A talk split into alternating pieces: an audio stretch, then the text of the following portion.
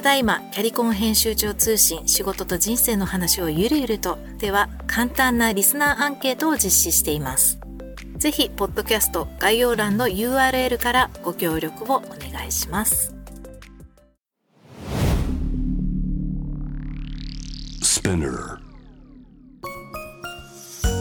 キャリコン編集長通信仕事と人生の話をゆるゆるとパワードバイミモレ第50回ホストを務めるのは私ミモレ編集長の河原咲子です。キャリアコンサルタントの資格を生かして仕事と人生そして職業キャリアだけじゃないライフキャリアの話を誰にでも分かりやすくゆるゆるとお話します。さて今回は記念すべき50回目の配信ということでこの方にお越しいただきました。こんにちは。こんにちは。講談社で編集をしている大森です。やった、ね、まああの一応あの河原ちゃんの前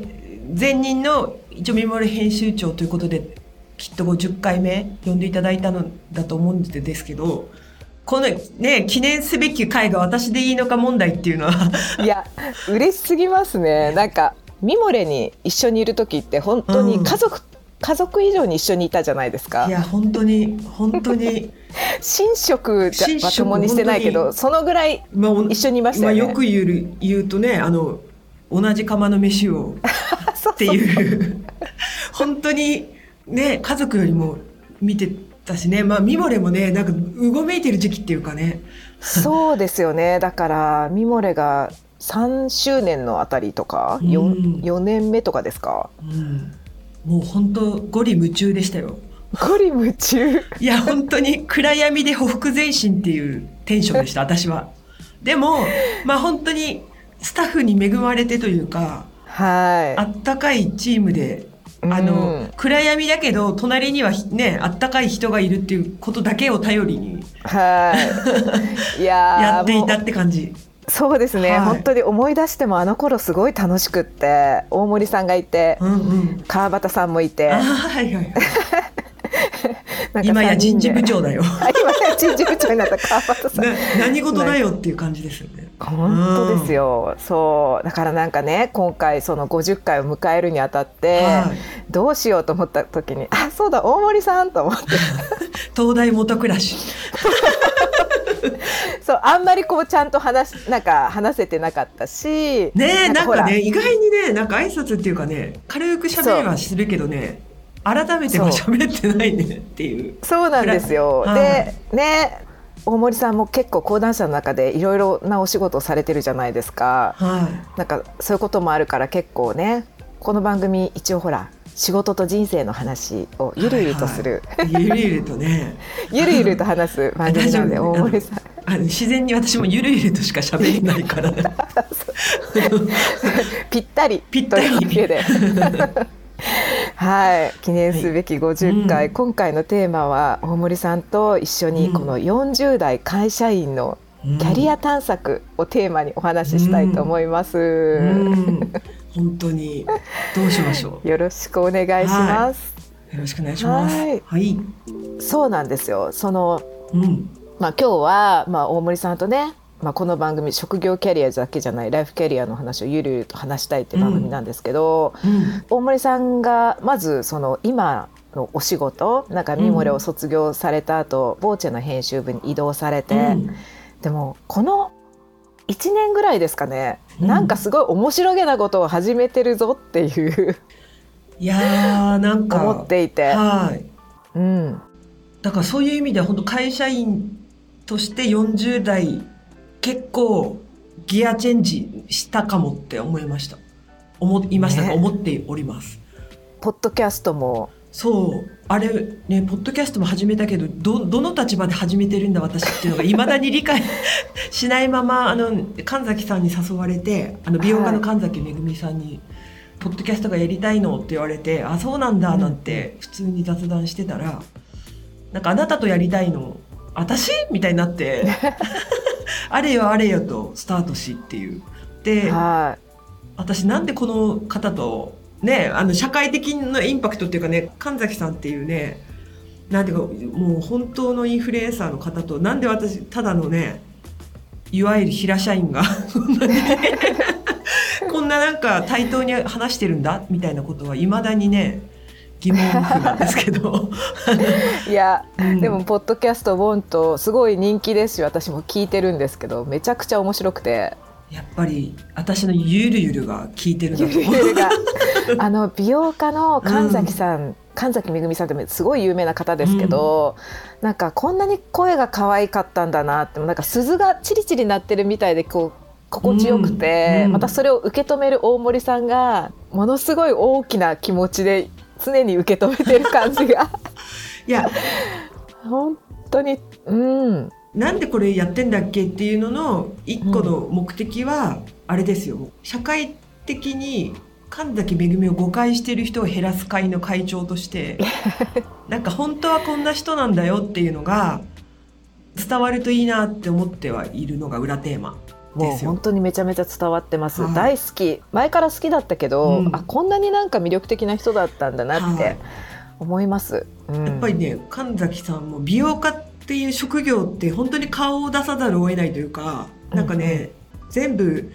自分の顔で証明していかなきゃいけないっていう結構ハードコアな職種だと思うんですね。でそうね。世の中はねアンチエイジングだなんて言って、うんうん、あのそういう情報を欲してる中でなんか老いていく自分を晒していかなきゃいけないっていうのって結構私茨の道というか。そうですね。そう考えたら、うん、私どんどん若いねインフルエンサー出てくるわけだし、うん、そこに対峙してって言ったらもう私武士みたいだなと思ったわけよ。いや本当になんか あのね生き様を感じる。そうなんですよ。で神崎さんってその生き様のファンのね、うん、方も多くて、だけどやっぱりなんていうんですかねその綺麗な自分っていうかあのね身なりを整えた自分がどうしてもアウトプット先としては多くデメとして出てくからうん。うんなんかこの人そこだけじゃないんだけどなっていうでどうしてもね50アラフィフになってね私は老いは楽しいものですよなんて言いながらもやっぱり老いてない私たちから見たら老いてない神崎さんがさらされていくわけなんでそうするとなんかとはいえさみたいなそんなことじゃないんでしょみたいな感じで思われてる方って絶対多いと思っていて。なんかそういうことじゃないんだよっていうのがまあ、うん、本当音声メディアってそういうのを語る場にふさわしいなっていう感じの印象。なんかそれってね文字にしてもすごい綺麗事に感じると思うんですよね。確かに。テキストにしちゃうとね。そうですね、うん、なんかまあミモレなんかでもねもちろん神崎さん出ていただいたりすることありますけど、うんうん、文字から受け取るやっぱり印象とこうやってねあの実際に本人が語られてさ、いや本当にそうなの、文字ってやっぱり遂行もできるし、ね、遂行していくとどんどんなんかいろんなことがそがれていって、ね、まうん、音声メディアって本当ね声色が結構とか間とかなんかそういうのが楽しむやつなんだなって、私が体感ね。ね。私が体感した感じはもう、うん、なんていうか音楽聴くのとほぼ変わんないっていうかなんかその バイブスを楽しむみたいな感じで比較的何言わなくても結構そこが気持ちよければ聞いてられるんじゃないかっていう仮説のもとに。だから大したこと言ってない自分でも大丈夫かもって最近思い始めました。いやいや結構いいこと言ってますよ大森さんも、うん、なんかすごいそのお二人のコントラストというか、うん、バディ感が、うん、もう本当最近とか、すごい良くて どんどんこうバディになってる感じがするだから本当に重ねていくごとに分かっ体感だからなんか言語化まだできないですけど多分初めから聞くのと最近から遡って聞くと多分ねよくわかると思います。わかる。なんかね全然さいあの最初の一二回と最近の感じが全然違う。そうですね。私が、ね、やっぱり神崎さんをパブリックの場で突っ込んでいいのかとか、うんものすごいやっぱり一二回目は分かんなかったんですよね距離感が。そうですよね。そのままの雑談を世に出してやっぱり。神崎さんのことを好きな方は不快なんじゃないかとか、うんうん、なんかそこのさじ加減がやっぱ自分では分からなくてですね、うん、そこはね私がめっちゃ変わってると思います。神崎さんは多分変わってないと思うんですけど。こうテーマもすごい身近だし、ぜひ皆さん聞いてほしいポッドキャスト1とこの2人のそう今の話を聞いた後にこのバディ感を楽しんで。本当に。本当になんかね 不思議な仕事を始めましたよって話。ねそう、はいはい、あと大森さんといえば売れ赤ですよね、うん、ねそれ本当何のこっちゃらって言われてるねあったと思うんですけど聞いてる方本当にあのなんて説明したらいいですか？売れ赤のことを。なんかね観察型ドキュメントって言ってあの YouTube から始めているんですけど後ろではコミュニティやったりとか、うん、あのリアルイベントやったりとかいろいろその売れやかの傘下でいろいろやってるんですけど本当に私が吉本興業さんに言って一緒に何かやりませんかから始まったって感じですよね。うん、でなんで声かけたかっていうと本当にメンズ美容をどうにかしようと思ってっていうのは何だろう世の中のメンズ美容って今パッと聞くと、まあ、要はあの綺麗な男の子がより綺麗にっていうカルチャーにどうしても感じられるところがあるなと思って。あ確かに、うん、本当に綺麗な男の子いますもんね。そう。で、まあ、そういう方は今ちょっと自分の中の中ではターゲットというかあのフューチャーしたいわけじゃなくてなんか本当にあの、うん。ひげ剃りとかって毎日ハードコアなことを皆さんしてるじゃないですか。あれって毎日肌削ってるのと一緒なんですけど、でも保湿しないのが当たり前っていうか、顔洗ってたりひげ剃りしたりとか毎日してるのに、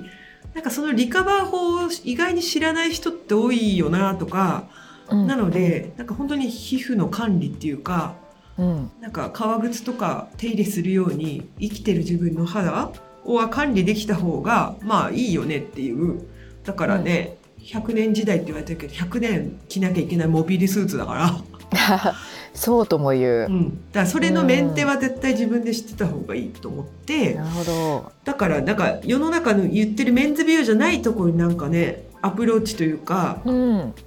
伝えることできないかなって言って、芸人さんであることでなんか身近になってくるっていうかなんか自分ごとにしてくれる男性が増えるんじゃないかなと思って、うん、そう芸人さんで芸人さんの中でもまあなんていうかそういうことに意識がまだ向いてない世代の芸人さんで何かしてみたいですみたいなことから始まったって感じですね。なので基本的には本当男性のセルフケアを芸人さんと一緒に、まあ、考えるっていうかね観察しながらみんなで考えようみたいなことできたらいいんですみたいな。感じです。ね、うんうん、売れ赤って売れたら垢抜けるって本当？っていうのの略なんですか、はい、そうなんですよ。よく言われている通説？俗説？なんですよね。でも、うん、垢抜けるってなんだっけっていう時にまあ本当見た目もあるけど、マインドとかいろいろあるんじゃないのっていうことででもみんなで、どういうことが変わると何が人って変わるのかっていうのが、時系列で見ていくと面白いんじゃないかなっていう仮説のもとに、うん、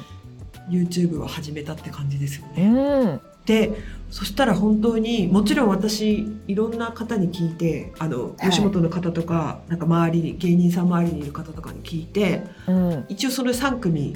を選ばせていただいて、うん、あの観察させていただいてる中の一組が本当 m 1で優勝したもんだから。ねえ。そんなことってある？みたいな。そうだからなんかふる 震えましたよねやっぱり。震えますね。っていう仕事をこの年齢でやり始めるような自分になるとは思わなかったっていう感じです、ねえー、そうだからまあボーチェっていう美容雑誌の編集部にいて、はい、売れ赤っていうコンテンツをこう吉本さんと一緒にこう芸人さんの美容をねやろうみたいなことを考えたっていうのは何がきっかけだったんだろうって思ったんですよ。うんでもやっぱりボーチェってすごいね盤石な美容メディアなんですけれども。ですよね、うん、なんか自分自分事として考えた時よ美容を、やっぱりあの読者にはなれないなと思ったんですよね。読者の気持ちになって編集としてそあの情報は作れるんだけどこれを私は読む読者にきっとなってなかったと思ったんですよ。っていうのはなんていうんですかねあの美容がレジャーにならないタイプっていうかじ自分は。うんうんうんうん、なんていうんですかね素養とかエチケットとかなんかいろんなことで最低限はもちろん、ね、情報を得ようとはしたと思うんですけど、うんうん、今日明日のコスメ情報をうん。なんかこう楽しみに待つみたいなことが、多分しなかったタイプだと思うから。で私そういうミモレの経験も大きいんですよ。あだからミモレの時にはい、美容をそうやって捉えてない方そういう方を大勢うん。見てきたので、そうですね、はい、なのか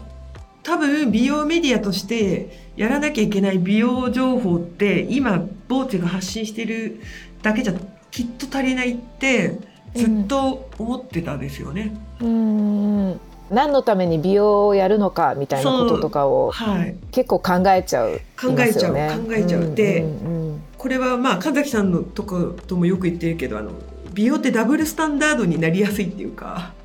あ自分のために可愛くなればいいとかやっぱり言うんだけれどもじゃあ可愛くなってなんで気持ちが上がるかってやっぱり人前に出て可愛い自分が見てもらえることだって言ってやっぱ他者の目が絶対必要で。あうんうんうん。だからやっぱり他者から可愛いと思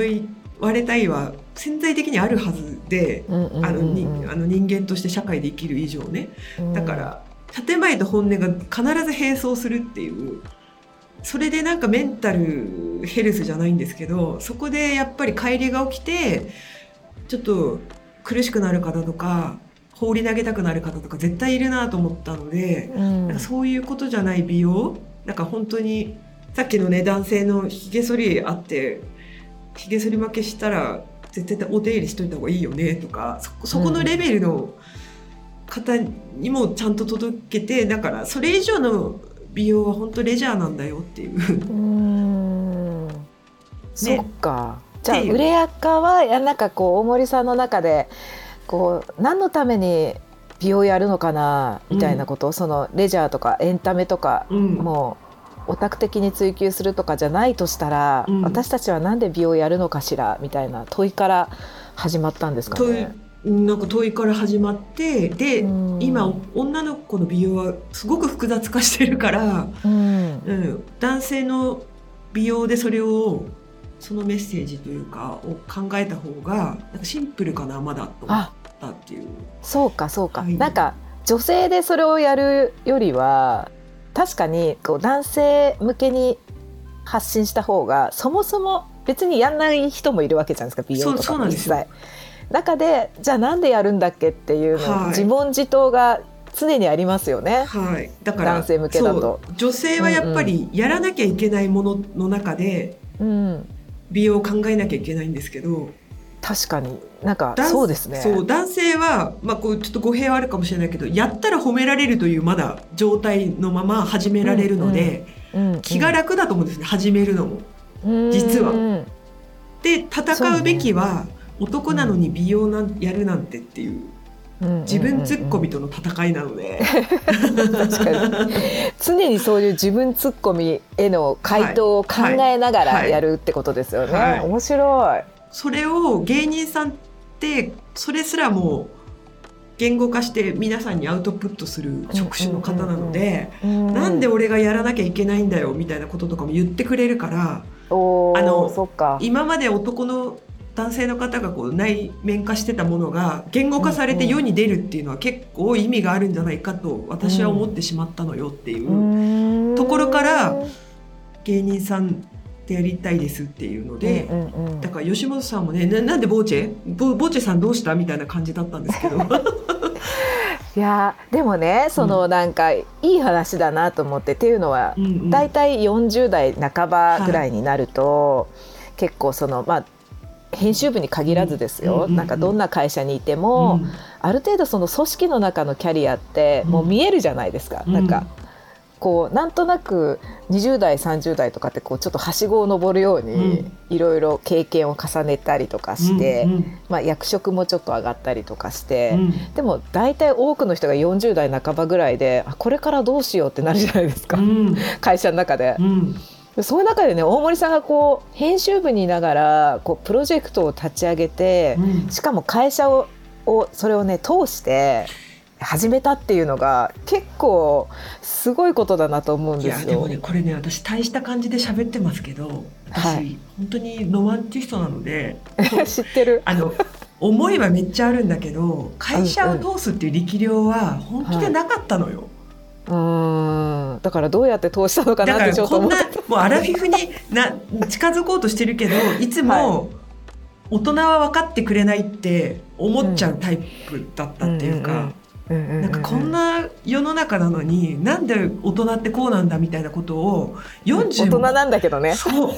自分も。まあまあ大人だけど。そうそうそう。だから大人っていうねことの意味が多分普通の成人とかじゃなくて、はい、なんかこうだからもう本当に永遠にこうカウンターをしたくなるタイプっていうかなのはあるんですよ。だからまあ皆さんにお伝えしたいのでこれでいくとね結構茨。会社からは評価されづらいのやっぱ。使いづらいから、うん、使いづらい。でも使いづらい人になるっていうのもポイント。ねでもなんかこの、ボーチェっていう講談社の、まあ、女性媒体の中でもこう大きなまあ、美容師で一番売れているみたいな媒体の編集部にいながら、うん、プロジェクトこういうなんていうのかな、まあ、ある種なんで美容やるのみたいな問いから発した大きいテーマのプロジェクトじゃない、うん、これをこう会社の組織の中にいながら立ち上げて、うん、で今ほらまた、新しいゴリ夢中が始まってるのかもしれないですけど。本当本当にそううん、だけどすごいやっぱ楽しそうに見えるから。いやでもすっごい悪夢とか見るよ。お疲れ様です。なんか、ね、うん。そうでもやっぱ結局は、その会社を通してくれることに、やっぱり長けた方っていうのがいるもんで社内には。そういう味方探しは本当にあるんでしょうなと思いました。あ確かにね、はい、あの会社員である限り自分のこれを実現するための味方の方になんでこれをやらなきゃいけないのかを理解してもらう作業は必要なのかもしれない。うんうん、そうですよね。でなんかこの番組が仕事と人生の話をする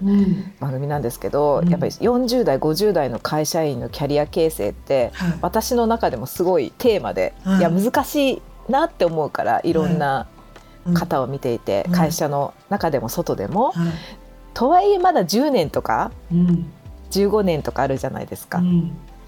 どうやったらこう前向きに楽しくこう会社の中でこうお仕事できるかなっていうのって自分の中で大きなテーマとしてあって、はい、でもその組織の中で会社を辞めるとかじゃない状況の中で前向きになれる仕事を見つけるって、うん、なんかすごく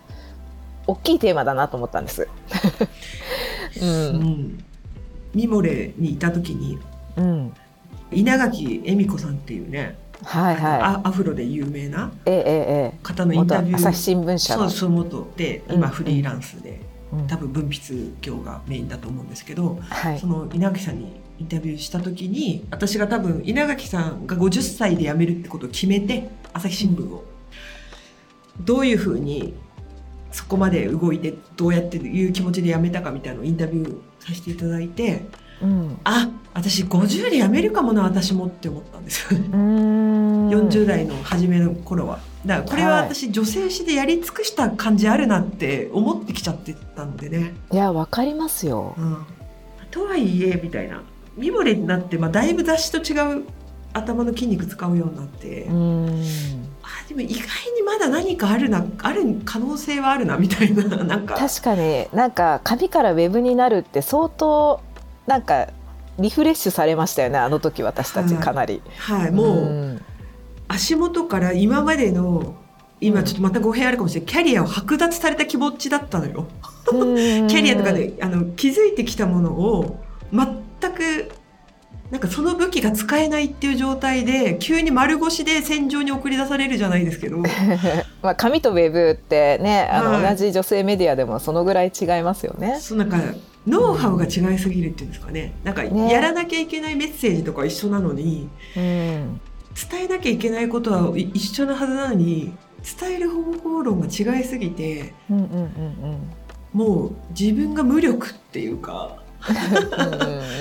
だから急にだから40代で無力を覚えたっていうのは結構、はい、だから無理くり。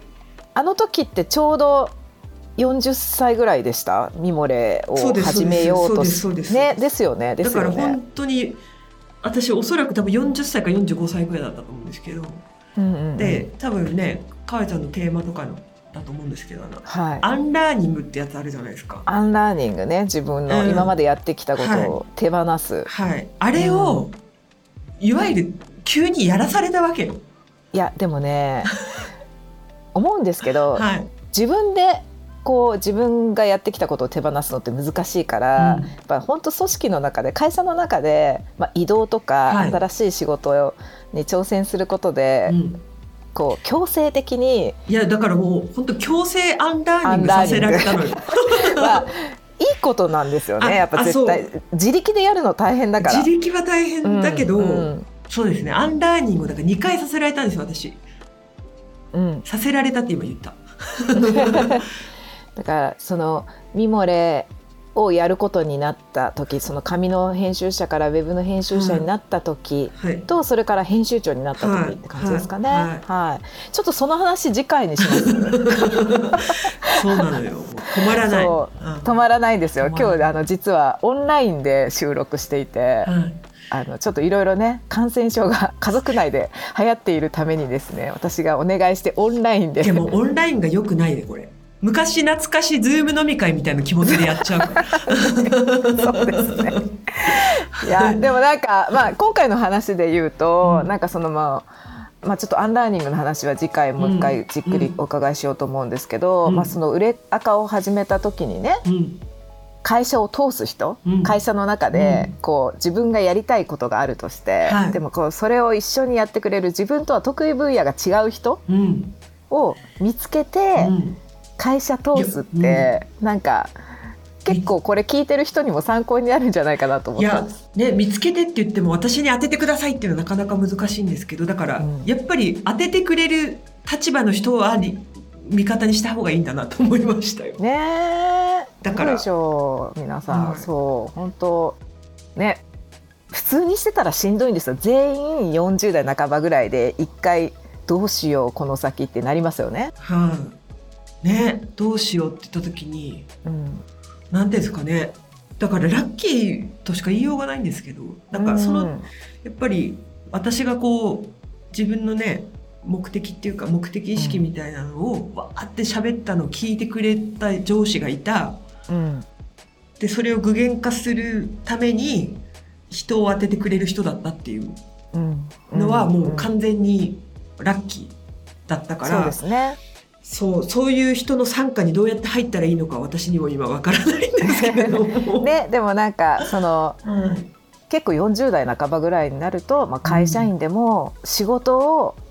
自分で作りに行くっていうかうん。やりたいことを見つけてそれをこう仕事にするプロジェクトにするみたいなことも一つ選択肢としてはうん。チャレンジする価値があるなっていうふうにうん。ね思いました。結局なんていうんですかね自己実現みたいなものって自分がやりたいことを言ってもしょうがないっていうかだったらやっぱフリーランスになるしかないっていうかねサラリー、うん。サラリーをいただいて自己実現だけをなすなそうっていうのはだいぶ矛盾はしてるわけですよね。はい、だからやっぱり自己実現したいことはあれどもやっぱそれをね会社の利害に当てていくっていう ことそうはですよね、うん。会社のストーリーと自分のストーリーをの一致する場所を探すってことですね。でそうそう。だからそうなってくると、うん。組織の上に行っている人うん。あの、まあ、上司っていうかねあの上にいる人なら上にいる人ほど会社のなんか目指したいストーリーをより知ってるわけよ。そうね。確かに。そう。だから、はい。そういう人に当てていくとなんかうん。これは無理、これは可能性あるとかがちょっと分かってくるから。らそうだからね自分が見えてる会社と違う会社を知ってんのよなんか上の人って。あそうか。じゃあ結構上上の人？はい。その会社の本当にもう経営層の考えとかにも触れるポジションの人たちともコミュニケーションをとって、取って自分のダ話でもいいからロマンをぶつけるとうん、向こうも意外に探してたりとかするっていう。そうね確かに。そうそうそう。だからそういう中であそれは大森さんちょっとないなとかあそれだったらあるかもしれないとか。とかがなんか分かるから、うん、なんかね、自分でモヤモヤしてるよりは上の層の人、はい、上の層のね人たちと話してみる。とそうそのレイヤーの人と喋ってみると意外に答えを言ってくれるっていうかそのみそのその方向性は違うとかその方向は希望があるみたいな。で結構ドライな話なわけよ。向こうからしたら会社の利益になるかどうかを見てるだけなんでまあでね、ドライにね、うん、だけど、うん、変なんですそのジャッジをしてくれるだけでも無駄が減るじゃないですか。うんうんうん、でもそれが永遠に分かってもらえないんだったら転職するか会社を変えるしかないっていう。そうねそれをそのコミュニケーション頑張ってやったとしても全く活路が見出せなかったらそれこそ転職するとかいう選択肢をし、もあるかもしれない。うん、だからもう恋愛とかと一緒でなんか好意は口で伝えないとわからないっていう。なんかじゃ伝わると思ってたのにみたいなのはなんか結構ないっていう。あ本当そうですね、はい、なんか何も伝えないでこううつうつとしてるよりは、はい、まあ、上の方ともたくさんコミュニケーションして、はい、まあ、自分の思いとかぶつけてみて会社が考えていることと、はい、まあ、自分がやりたいことのね接点を接点を見つける。見つける。うん、で接点があったらそう角度を上げていくっていう。で、うんうんうん、でもまあこんな立派な感じで喋ってますけど私本当に社内コミュニケーション苦手なタイプなんで。はい、だから本当に直属の上司に恵まれたっていうだけね。だからあとだからもしかしたら他のね会社っていうかみんなこれを聞きの方は直属じゃない上司にも喋った方がいい。あそうね。確かに、はい、いろんな全然隣のセクションと隣の事業部とかね、はい、にもうこう顔を出してみていろんな方と話してみるのは良さそうですよね。はい、私本当にラッキーだった。じゃ直 いや本当ラッキーだと思います。それあの苦手なのがやっぱり社内コミュニケーションなんで。はい。でも苦手っておっしゃってますけど今回の話の中にはなかなか学びがあるというかなるほど私もそれでやってみようかなって思うことがあるんじゃないですかね。ね。うん、だから喫煙所コミュニケーションみたいなのあるじゃないですか。はい私喫煙者じゃないからあれですけどあれの喫煙者じゃない人も多いからなんか、ああいう感じの場所必要なんだろうなと思いましたけど、ね、社内でねカジュアルにね、はいはい、なんか雑談できる人他部署の人と雑談できる、はい、いやちょっとこれを聞いているこう40代50代の方はぜひちょっとやってみてほしいですね。ねこの先どうしようって思ってる方多いと思うので。あと区切るのはいいいいと思いました私だから。私はだから50歳を区切ってたから40の時にそこまでに何にもなんなかったらやめようと思ってたのも大きかったよっていう話です。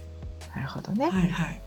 自分でこう時期を決めてみてそこまで頑張ろうって決めてなんかいろいろな人に話しに行ったりとかちょっとプロジェクト提案したりとかしてみるのもいいよってことですね。はい次回のテーマはもうさっきアンラーニングって出てましたけれども、うん、40代会社員のリスキリングをテーマにお届けしたいと思います、はい、次回もよろしくお願いします。ありがとうございました、はい、キャリコン編集長通信仕事と人生の話をゆるゆるとは毎週金曜日に new episode が配信されます。ミモレ SPINEAR のほか Apple Podcast Amazon Music Spotify など主要なリスニングサービスにてお聞きいただけます。フォローボタンからぜひフォローもお願いいたします。またリスナーのあなたのご感想やご質問も大募集しています。メッセージの送信は概要欄にあるメッセージフォームのリンクからお願いします。X ではハッシュタグキャリコン編集長をつけてポストしてください。私もスタッフもメッセージを読むのを毎回楽しみにしています。お気軽にコメントいただけると嬉しいです。ミモレ編集長河原咲子でした。